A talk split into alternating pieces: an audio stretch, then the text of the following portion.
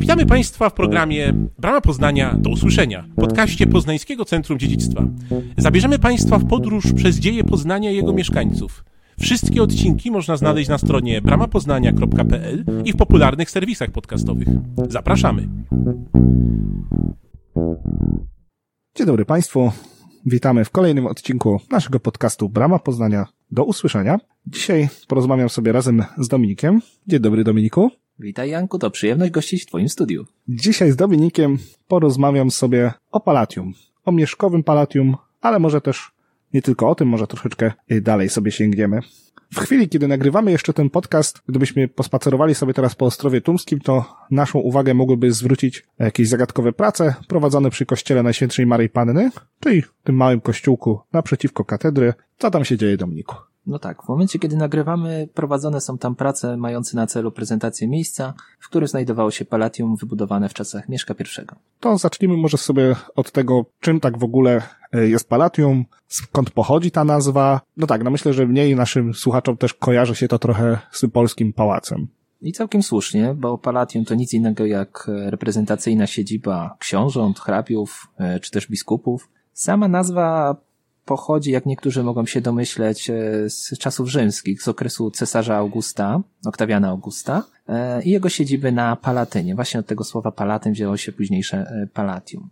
I określenie to oznacza siedzibę władcy, ale też całej jego świty. Pojawiły się one we wczesnym średniowieczu, w okresie Karola Wielkiego, Ottonów, no ale jak już wspomnieliśmy, sama nazwa sięga czasów rzymskich, do których tak chętnie odnosili się władcy wczesnego średniowiecza. Okej, okay, widzę, uczyłem się też trochę niemieckiego. Kojarzy mi się gdzieś tam też takie słówko Pfalz. Mówiłeś też tutaj o naszych zachodnich sąsiadach, czy gdzieś też możemy tu poszukać? Tak, źródła? tak, to słówko Pfalz możemy właściwie stosować e, wymiennie. Ono się pojawia w literaturze e, niemieckiej. Dobra, no powiedziałeś, że Palatium to była taka e, siedziba władcy, ale oprowadzając po naszej ekspozycji, czy też e, czytając, rozważając gdzieś zachodnich władców, no mówimy bardzo często, że w tym średniowieczu, szczególnie wczesnym średniowieczu, e, władcy nie mieli takiego stałego miejsca pobytu. No to jak to było? No rzeczywiście, słusznie. Nie możemy zapominać, że w średniowieczu, zwłaszcza tym wczesnym, e, władca był e, rexem ambulansem, czyli, czyli władcą e, podróżującym między najważniejszymi ośrodkami.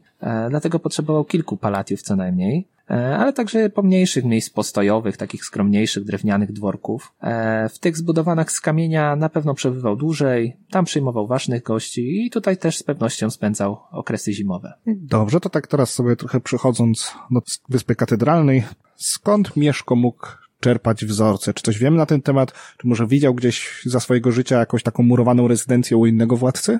Skąd te wzorce mógł czerpać. W tym przypadku e, można założyć, że widział je na własne oczy, e, na przykład na terenach podległych cesarstwu niemieckiemu. Był też z pewnością w Pradze, przynajmniej przy okoliczności e, zawierania małżeństwa. To było wtedy prężne miasto położone na przecięciu licznych szlaków handlowych. Sam Ibrahim ibn Jakub pisał, że już w tym czasie było ono zbudowane z kamienia. Założenie samego zamku praskiego przypada na drugą połowę IX wieku, a już w 895 roku istniał tam już pierwszy praski kościół pod wezwaniem Najświętszej Marii Panny. Także z pewnością e, miał Mieszko gdzie podglądać te kamienne wzorce. Porozmawiajmy sobie może kilka słów na temat tych palatiów, które właśnie mieszkań mogły y, zachwycić, które sprawiły, że nasz władca po prostu patrzył na nie i powiedział, dobra, ja też muszę tak mieszkać. Tak, jak najbardziej. E, znamy kilka takich lepiej zachowanych palatiów, między innymi Palatium Werli, to jest akurat Dolna Saksonia. To był budynek dwukondygnacyjny, składał się z dwóch takich połączonych części, kaplicy pałacowej na planie koła oraz przyległej do niej dużej sali, czyli podobnie jak e, w Poznaniu. Innym takim znanym palatium jest wzniesione już w IX wieku Palatium w Zurichu. No to już jest troszkę dalej od mieszkowych e, włości, ale budynek też pewne tutaj analogie do poznańskiego zachowuje. Pierwotnie budynek miał wymiary 50 metrów na metrów 16. Podejrzewam, że więcej niż twoje mieszkanie. Myślę, że tak, zdecydowanie. Okej. Okay. Środkową część stanowiła aula z przylegającymi z obydwu stron e, symetrycznymi pomieszczeniami, no i znowuż e, z boku znajdowała się kaplica. Kaplica na planie równoramiennego krzyża, e, ze wschodnią ścianą, zamkniętą apsydą, no i w tej skład budowli wchodziło także pomieszczenie mieszkalne, posiadające już kominek. Mm, pozwolę sobie jeszcze dopytać, trudne słówko, apsyda, co to? Apsyda to jest taka półokrągła kaplica. Wspomniałeś też wcześniej troszeczkę o Ibrahimie Ibn Jakubie, o naszych sąsiadach z południa o Pradze. Czy tam również jakieś palatium się znajdowało? Oczywiście. E, pierwsze właściwie palatie na ziemiach słowiańskich pojawiły się na terenach e, Moraw, e, konkretnie w miejscowości Devin i to palatium datowane jest na połowę IX wieku. Był to prostokątny budynek z częścią sakralną ponownie, kaplica z trzema takimi wachlarzowatymi, już jak wiemy, absydami oraz z aulą przelegającą z obydwu jej stron symetrycznymi pomieszczeniami. Teraz możemy wrócić sobie do mieszkowego palatium, po tym takim małym wstępie i jak myślisz, czy coś trochę wiemy, czy sam może podejrzewasz, czy budowa Palatium przez Mieszka miała na celu tylko podnieść jego prestiż, no i oczywiście też standard życiowy, kiedy sobie w nim przebywał, czy na przykład miało to jakieś szersze znaczenie, coś więcej się jednak za tym kryło? No tak, budowa Palatium z pewnością była ważnym wydarzeniem. To był wynik e, konsekwentnej polityki prowadzonej przez księcia Mieszka I. Na pewno to była kwestia prestiżu.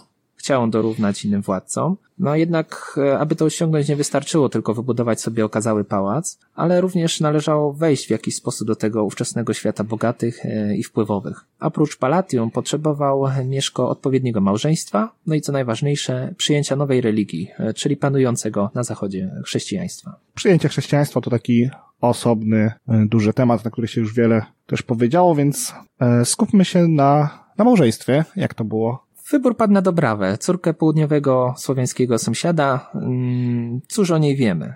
Oczywiście data jej urodzenia, jak to w tym wczesnym średniowieczu pozostaje dla nas troszkę enigmatyczna. Możemy przypuszczać, że na świat przyszła około roku 935, zmarła natomiast w roku 977.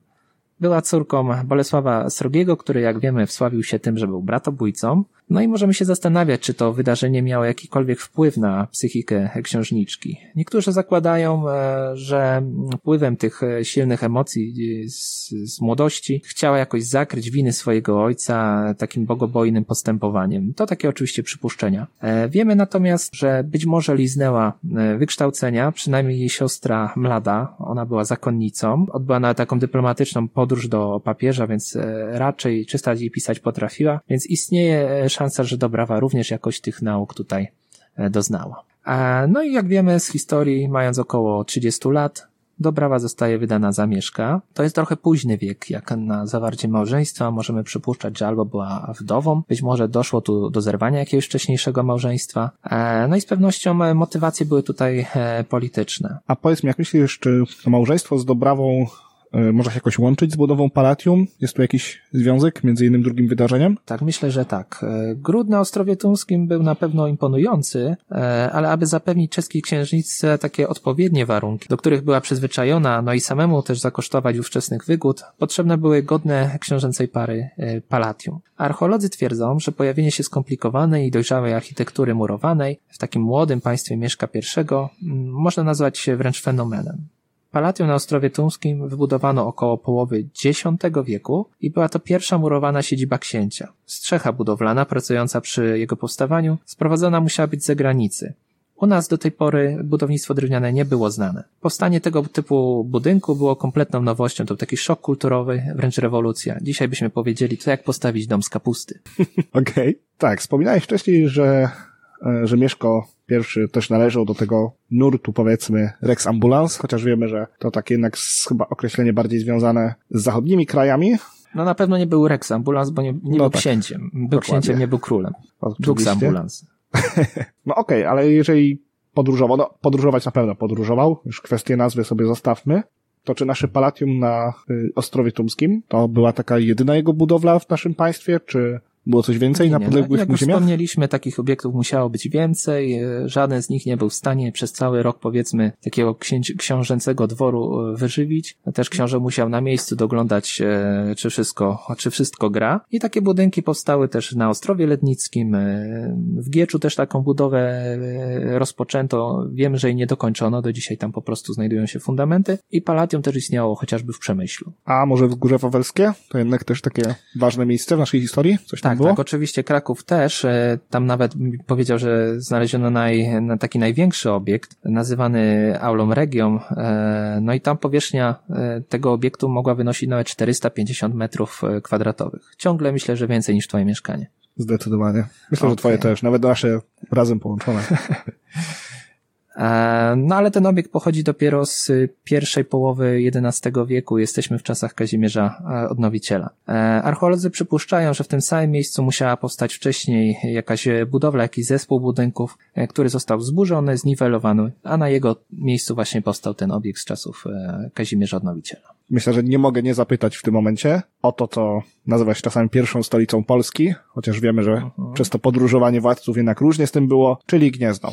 Jak tam u nich to wygląda? Na pewno jedna z pierwszych stolic Polski. E, no jeżeli chodzi o Gniezno, tutaj archeolodzy, zwłaszcza ci gnieźnieńscy oczywiście, nie mają wątpliwości, że takie palatium na gnieźnieńskim wzgórzu Lecha się znajdowało. E, no tak należy przypuszczać. Lokalizuje się mniej więcej w okolicy kościoła świętego Jerzego. To jest taki niewielki kościółek e, przy katedrze. Tam znaleziono pozostałości, no właśnie zdaniem niektórych przedromańskiego palatium, budowli, która by pochodziła w takim wypadku z końca X, początku XI wieku. No i całkiem niedawno, bo w 2019 roku, żeby potwierdzić tą teorię, zorganizowano taki duży projekt badawczy, Ekspedycja Palatium. Przeprowadzano badania archeologiczne i wtedy też właśnie odkryto relikty budowli przedromańskich. Według archeologów odkryte fragmenty można interpretować jako mm, elementy przedromańskiego zespołu bramnego. Takie przypadki gdzieś znajdujemy przy palatiach w Europie Zachodniej ewentualnie jako fragment kaplicy lub pozostałość kościoła z XI wieku. Generalnie więc wykopaliska nie potwierdziły ostatecznie, gdzie znajdowało się palatium, do końca jak ono wyglądało. E, nadal można powiedzieć, że czeka ono na odkrycie, ale e, raczej na 99% możemy założyć, że takie palatium w Gnieźnie było. Życzymy naszym kolegom z Gniezna w takim razie owocnych poszukiwań, żeby udało im się to znaleźć.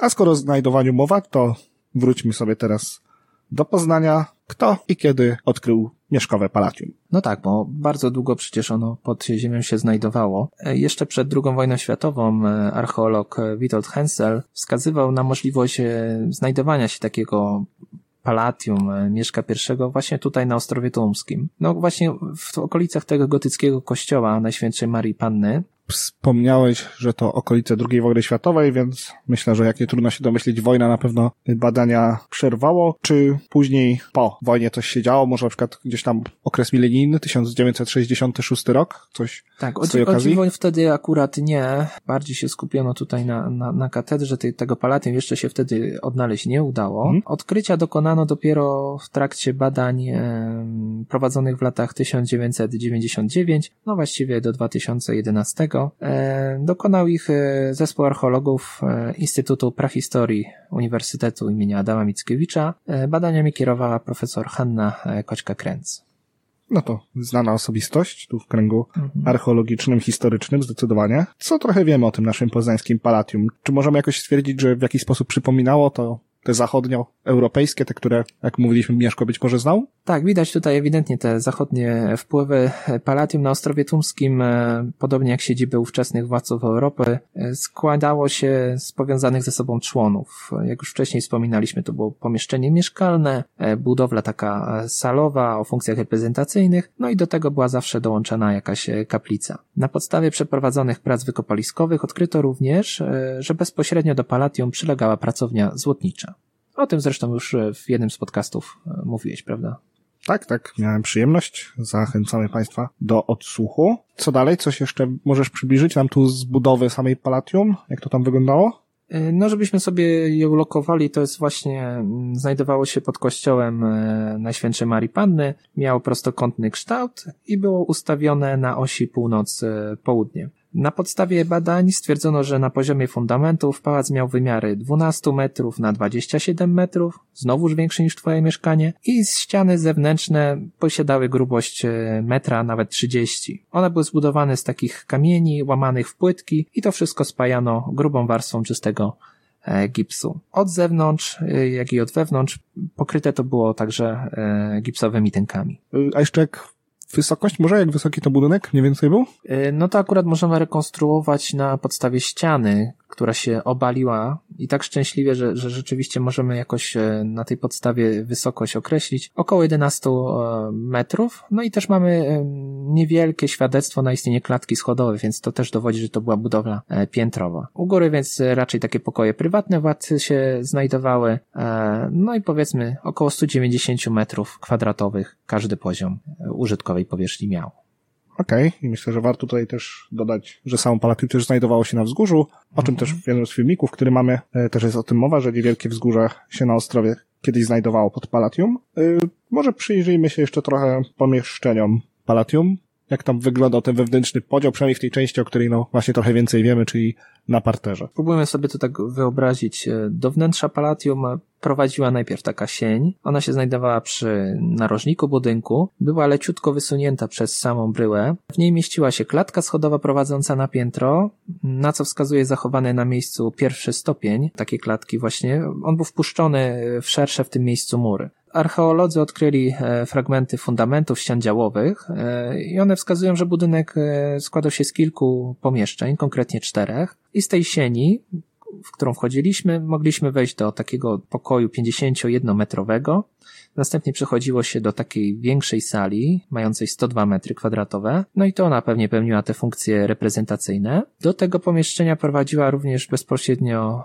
z zewnątrz osobne wejście, umieszczone w połowie długości wschodniej ściany Palatium. Przejścia do następnych dwóch sal znajdowały się w północnej ścianie działowej. Jedno z nich to wąski korytarz o szerokości zaledwie 90 cm, długi e, nawet na 5 metrów i to pewnie był jakiś rodzaj skarbczyka, e, magazynu, jakiegoś takiego schowka i do niego przylegała od wschodniej strony e, kolejna salka, 34 metry. E, tutaj być może istniała kancelaria. Okej, okay, jakieś y, pomysły, jakby skąd takie domysły, że to kancelaria mogła być w tym tak, pomieszczeniu? Tak, już, już, już wspominam. No przede wszystkim tutaj znaleziska. Znalezione tutaj przedmioty świadczą, że to rzeczywiście mogła być kancelaria. Mamy tutaj dwa tłoki pieczętne. Jeden pochodził z XII, drugi z XIII wieku. Także owianą bullę. Mm, no bulla to taka pieczęć, tylko że właśnie metalowa, więc przeznaczona do większej wagi dokumentów, bardziej prestiżowa.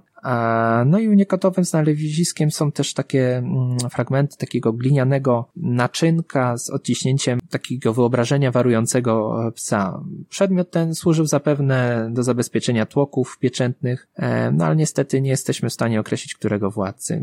Gdzieś między XI a XII wiekiem ten obiekt powstał. Wiemy dosyć dużo o tym, jak były rozłożone pomieszczenia w Palatium. Teraz w przypadku tej kancelarii podałeś nam jeszcze kilka takich trochę szczegółów, nazwijmy to wyposażenia wnętrza, czy przy pozostałych pomieszczeniach też? Moglibyśmy coś wiedzieć, powiedzieć trochę więcej jeszcze, jak one w środku wyglądały? To jest, Janku, drogi, generalnie dosyć spory e, problem, bo jak już zapewne podejrzewasz, nie zachowało się do naszych czasów w pełni wyposażone Palatium, nigdzie na świecie oczywiście. No a badania archeologiczne nie zawsze przynoszą tutaj satysfakcjonujące e, wyniki. To samo musimy oczywiście powiedzieć o Palatium na Ostrowie e, Tumskim. Możemy je sobie jedynie wyobrazić na podstawie wzmianek jakichś, na podstawie nielicznych przedstawień ikonograficznych. Okej, okay, czyli tak naprawdę w dużej mierze pozostaje nam znowu trochę wyobraźnia, trochę tak jak w przypadku wierzeń, o których też sobie kiedyś y, rozmawialiśmy, ale czy może są jednak jakieś takie rzeczy, chociaż jakieś takie ciekawostki, jakieś fragmenty, nie wiem, może na przykład jak ogrzewano takie palatia, coś wiemy chociaż?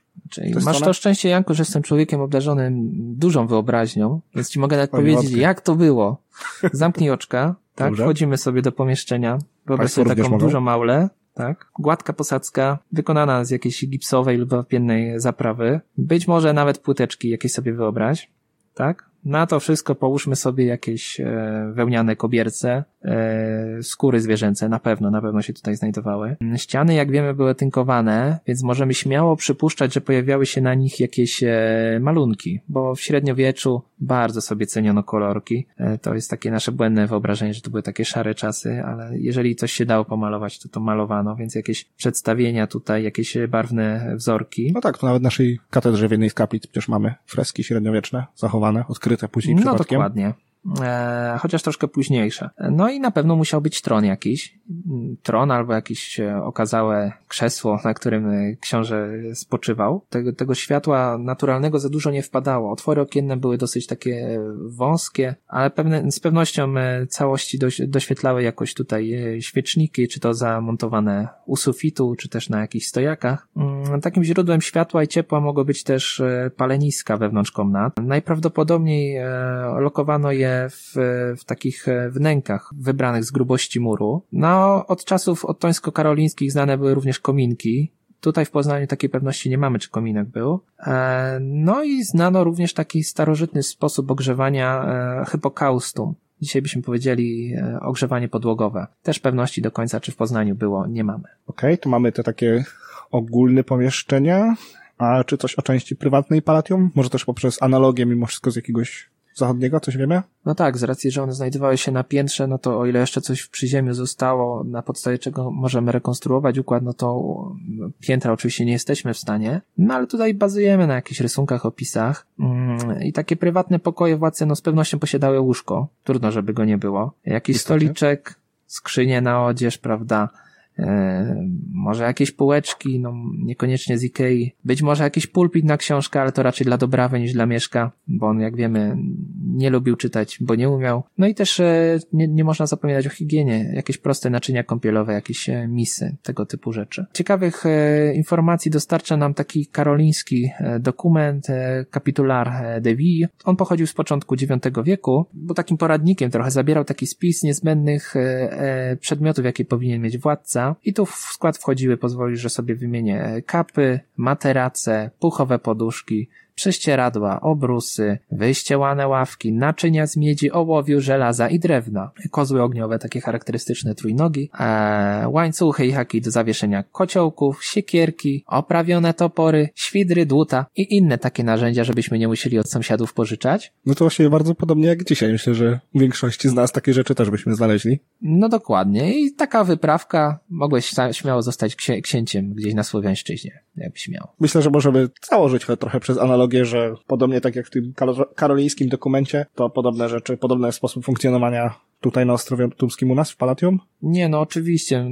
Trzeba założyć, że, że taki standard ten Mieszko tutaj utrzymywał. On nie chciał być tylko księciuniem malutkim. On, on miał spore ambicje. Tak, jak wiemy, spore i rzeczywiście myślę, że dużo też mu się udało. Wspominałeś też, mówiąc o rozmieszczeniu pomieszczeń, o kaplicy u nas w Palatium, no ona była na parterze, więc może trochę coś więcej o niej wiemy? Jesteś w stanie tak, coś tak, no, kaplica to było bardzo ważne miejsce. Badania wykopaliskowe, jakie tutaj e, prowadzone, pewnych informacji nam dostarczają. Wiemy, że poznańska kaplica miała kształt e, w zarysie takiego krzyża. Zbudowano ją na wprost wejścia do Palatium. W miejscu połączenia ściany kaplicy z pałacem mogła znajdować się empora przeznaczona dla władcy.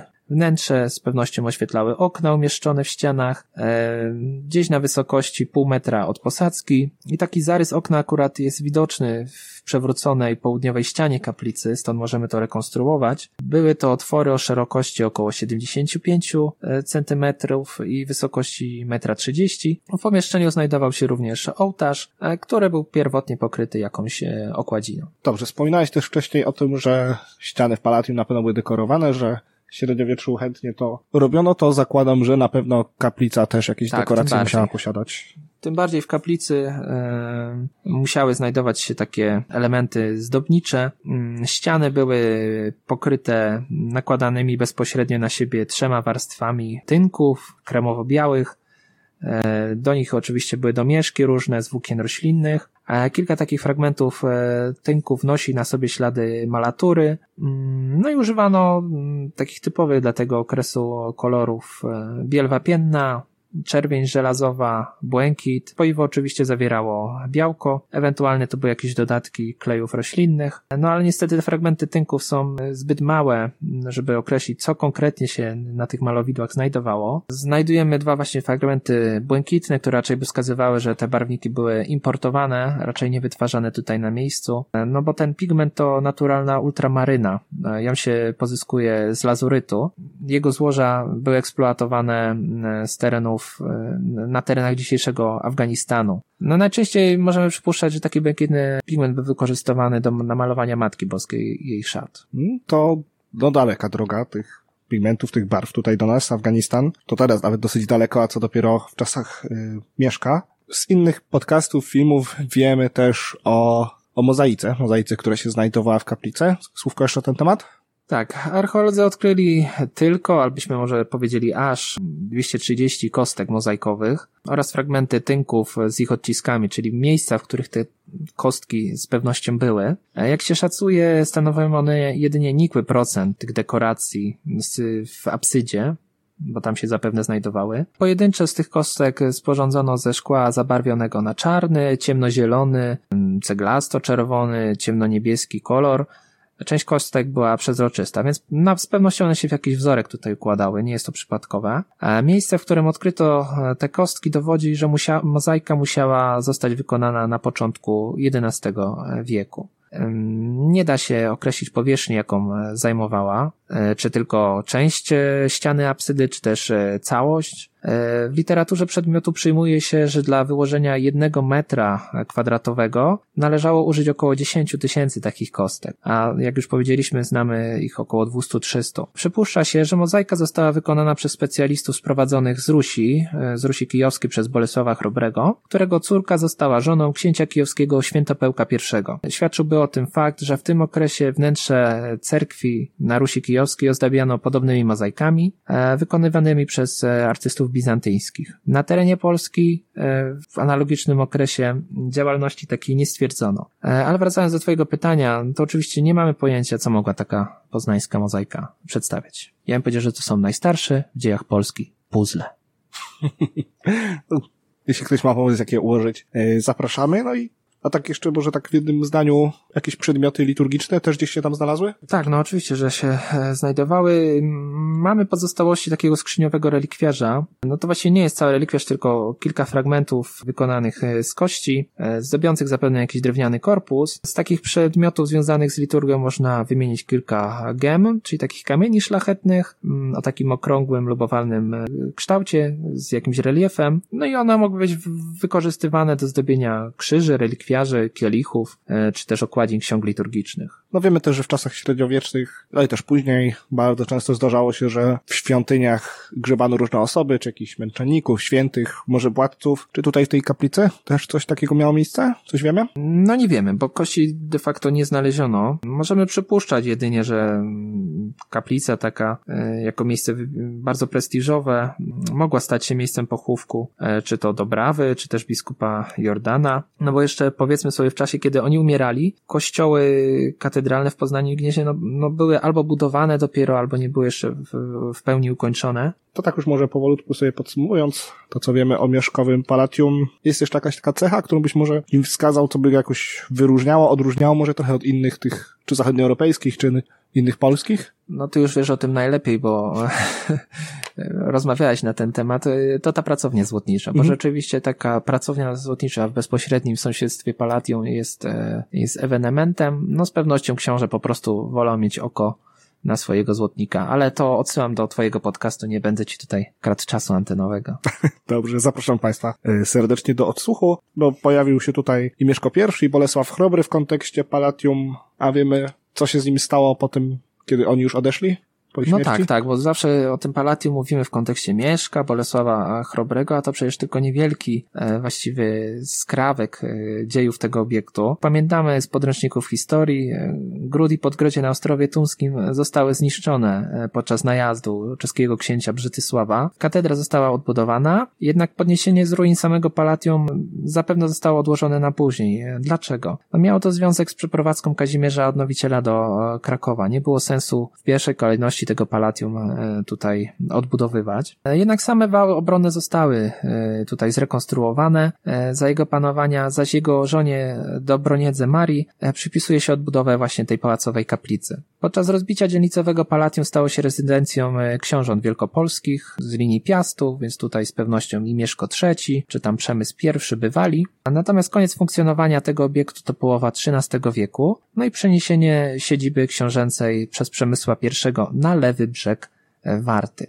Ostrów Tumski znalazł się wówczas, wówczas w posiadaniu biskupów poznańskich, który, którzy ostatecznie wyburzyli Palatium. No, one nie spełniały już ówczesnych wymogów. Pamiętajmy, że jesteśmy w wieku XIII. Budowla sprzed 300 lat no, nie przystawała do, do, do ówczesnych standardów. No i ostatecznie w XV wieku na tym miejscu powstał kościół Najświętszej Marii Panny, ale to jest materiał na zupełnie osobną historię. Okej, okay, to dziękuję Ci serdecznie za dość obszerny wykład na temat naszego i innych palatiów. I może teraz chwileczkę jeszcze, chwilka reklamy na koniec. Wrócimy sobie do pytania, które padło na początku. To co tam się dzieje przy tym kościółku Najświętszej Maryi Panny? Tak, no w ramach projektu tu się wszystko zaczęło. E, jest taka realizowana forma wyeksponowania tego miejsca po Palatium za pomocą stworzenia takiego obrysu z artystycznego szkła. Po prostu widzimy wręcz fizycznie, jak to Palatium wyglądało. No i co ciekawe, instalację możemy też w nocy sobie zobaczyć, bo jest podświetlana. No a też sam kościół Najświętszej Marii Panny po wielu latach wraca do, do tego, że możemy go zwiedzać. A rzeczywiście, ja nigdy się nie udało tam być. Mój tata kiedyś na studiach był w środku. Na dzisiaj to z naszej strony wszystko. Dziękuję Ci serdecznie, Dominiku. Ja Ci również dziękuję, Janko. No i naprawdę warto się wybrać na Ostrów Tumski. Tu się wszystko zaczęło. Dziękujemy za uwagę i odsłuchanie naszej audycji. Przypominamy, że wszystkie odcinki można znaleźć na stronie bramapoznania.pl i w popularnych serwisach podcastowych. Zapraszamy także do obejrzenia naszych filmów dostępnych na kanale Bramy Poznania w serwisie YouTube. Brama Poznania, do usłyszenia. Do usłyszenia. Do usłyszenia.